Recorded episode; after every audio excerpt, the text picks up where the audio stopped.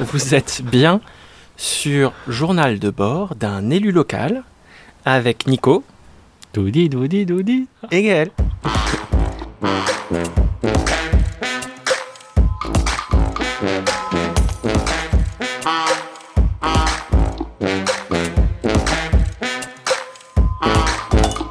Bonjour Nicolas. Salut Gaël. Alors, tu es encore chez moi aujourd'hui pour enregistrer un podcast. On est dans mon jardin, on est en extérieur, peut-être une des dernières fois qu'on fera en extérieur cette année. J'espère pas. Tu as eu une très belle actualité ces derniers jours. Tu as porté des projets au conseil municipal, c'est ça ? Alors, porter des projets, oui. Ouais. Je pensais que tu faisais plus à... référence aux oppositions un peu fortes qu'on avait pu avoir. D'accord, oui en fait, c'est ça que je voulais dire. Oui. Mais oui, on s'est opposé clairement à une coupe d'arbres un peu intempestive sur un parking par un privé qui ne nous avait pas prévenu, à l'armement de la police municipale qu'on pourrait réaffirmer comme une police du lien et de la proximité. Et puis là, on va avoir un sujet un peu sur l'aérodrome du Breuil sur lequel on est plutôt opposé, en tout cas le groupe écologiste, à donner des subventions à son développement. Bon, voilà. D'accord. Ok, alors on aura peut-être l'occasion de reparler de tout ça. Aujourd'hui, on va parler alimentation. On va revenir sur une de tes missions. On a déjà parlé de ça dans l'épisode numéro 7. L'alimentation, un de nos grands classiques, un de nos épisodes préférés. Alors sur cet épisode 7, on avait un peu décrit cette politique dont j'ai la charge du suivi, le projet alimentaire territorial, qui parle de toutes les actions politiques qu'on va mener sur le territoire du Pays des Châteaux. Donc le Pays des Châteaux, pour rappeler, en gros, c'est l'agglomération qui va de Blois à Chaumont-sur-Loire, toute la Beauce avec la Comcom de Beauce-Val de Loire, et puis une partie un peu Sologne vers Chambord. Donc tout ce grand territoire, on a des politiques alimentaires qu'on mène dessus, et on avait essayé de décrire un peu ces politiques alimentaires. Et là, sur cet épisode, j'aimerais bien qu'on fasse des zooms sur certains sujets pour montrer un peu concrètement ce que ça veut dire, comment on a avancé. Et plutôt que d'en parler seul, j'ai invité quelqu'un qui travaille avec moi dans les services, voilà, aussi pour reconnaître le grand travail des services à chaque fois, parce qu'on n'y arriverait pas sans eux, et donc je vais la laisser se présenter. Bonjour à tous. Bonjour Camille. Donc je m'appelle Camille Chauvet, je travaille au Pays des Châteaux comme chargée de mission alimentation. Ok. Et donc mon travail, c'est d'animer le conseil local de l'alimentation, donc la gouvernance un peu autour de l'alimentation qui réunit plein d'acteurs locaux, et de mettre en place ce projet alimentaire, ou en tout cas d'accompagner les acteurs à mettre en place des actions autour du foncier agricole, autour de la restauration collective, des actions de jardin partagé. Enfin, c'est assez large. On a une politique qui est, une ligne directrice. Et puis après, il y a aussi beaucoup d'acteurs locaux qui ont des idées. Et donc, notre travail, c'est de les aider à trouver des financements, des lieux, des partenaires, toutes ces choses-là. D'accord. Donc, vous travaillez quand même ensemble. Dans quelles conditions vous travaillez ensemble ? À quel niveau ? Donc, si tu veux, moi, je suis... l'élu, donc du coup quelque part à un moment donné, des fois il y a des prises de décision, des débats à avoir où il faut pouvoir le défendre ou le valoriser, des actions, donc ça c'est un peu le rôle de l'élu. Et puis Camille, finalement c'est la petite main qu'on voit pas mais qui fait tout le boulot, et qui est là pour être facilitatrice, c'est-à-dire qu'on prend des décisions tous ensemble, et là comme on est sur quelque chose d'assez vertueux, finalement la décision, j'ai presque l'impression que c'est pas moi qui la prends, c'est vraiment ce comité local de l'alimentation qui fixe les grandes priorités, que évidemment je valide. Et puis Camille, en fait, sur la base de ce plan d'action, et puis en fonction des envies des gens, elle va être facilitatrice, comme elle l'a dit très bien, aider à trouver les financements, apporter du conseil, apporter les bons interlocuteurs pour que les projets réussissent à aboutir sur le territoire. Camille, est-ce que tu aurais quelques exemples d'actions que vous avez fait récemment ? Alors, des actions qu'on a mis en place récemment et qui ont maintenant une sorte de résultat, on a eu défi alimentation, aussi connu, c'est une suite du défi famille à énergie positive. Donc la région propose maintenant un défi alimentation. On avait essayé sur Blois de faire une expérimentation avec l'espace Quinière, donc plus tournée vers les quartiers nord. Et là, on l'a reproposé. Donc c'est l'animatrice, c'est Anise de la Bruyère qui vient des Météries, donc qui réalise au fur et à mesure de l'année 5 ateliers, des ateliers cuisine anti-gaspi, des ateliers jardin partagé, polluants en cuisine sur les perturbateurs endocriniens. Et donc là, il est proposé à Blois, à Mer et puis à Bracieux. Donc ça touche à la fois des personnes qui sont un peu éloignées de l'achat de produits locaux et bio, et puis des personnes qui sont éloignées géographiquement des lieux d'achat, donc notamment dans tout le territoire rural. Ce défi a pour objectif de permettre à tous d'avoir un accès aux produits locaux et bio sans augmenter la part de budget qui est consacrée à l'alimentation. Donc il y a tout un périple et à la fin ça se termine par un événement convivial. Donc à Blois c'était le 15 septembre, c'était autour du goûter.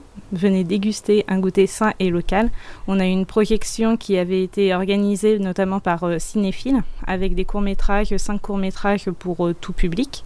Et puis les maisons de quartier avaient réalisé des gâteaux, avaient réalisé des choses faites maison avec une comparaison entre l'industriel fait maison, enfin des petits jeux autour de ça. Donc ça a été diffusé auprès des écoles, auprès du grand public et on a eu une trentaine de participants. Oui.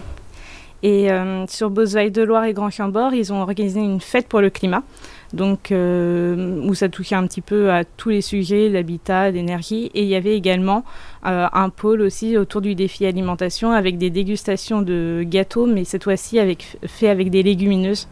Donc des gâteaux au chocolat faits avec des haricots rouges, des gâteaux à la vanille faits avec des pois cassés, enfin voilà. Y a d'autres actions Moi je trouvais qu'il y avait...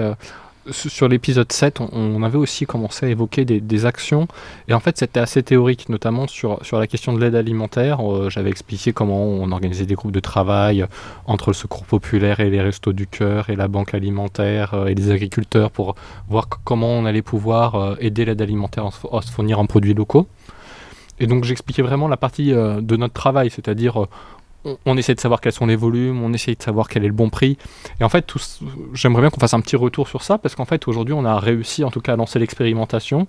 On a des associations d'aide alimentaire qui aujourd'hui sont fournies en produits frais, alors qu'elles ne l'étaient pas avant, sur des légumes, sur des lentilles, et notamment aussi grâce au jardin de Cocagne. Peut-être Camille, tu peux nous en dire un peu plus sur les gens qui ont participé à cette expérimentation, les différents agriculteurs, le jardin de Cocagne, voilà. Est-ce que... Cette expérimentation, elle a commencé donc en avril 2021 avec la participation de 2 producteurs locaux, donc qui se trouvent près de Mave, de la ferme de Cadevant et la ferme du Chablan, donc qui sont producteurs tous les 2 de légumineuses. Donc c'était avec les lentilles, des pois blancs, des pois rouges et des pois chiches. Et cette expérimentation, ça a permis aussi une transformation au niveau des publics, ce qu'ils étaient habitués en fait, aux boîtes de conserve et pas forcément aux produits secs. Donc il y a eu toute une sensibilisation à réaliser par les bénévoles des associations et ils ont réussi au fur et à mesure en fait, à supprimer de plus en plus les boîtes de conserve pour pouvoir mettre en avant les produits locaux et ça a plutôt bien fonctionné. On a réussi aussi avec une coopérative qui se trouve à Fontaine-en-Sologne, le cadran de Sologne, à avoir des fraises du coup pendant la période au mois de juin. Donc ça a été assez court parce qu'il n'y a pas eu la production qu'on peut retrouver chaque année, mais ça a permis au moins d'avoir des fraises fraîches et pas du tout abîmées comme on peut le retrouver habituellement dans les associations d'aide alimentaire. Et durant tout l'été, les associations ont pu commander directement auprès des jardins de Cocagne qui avait fait un effort aussi au niveau du prix pour les rendre plus accessibles ces produits-là.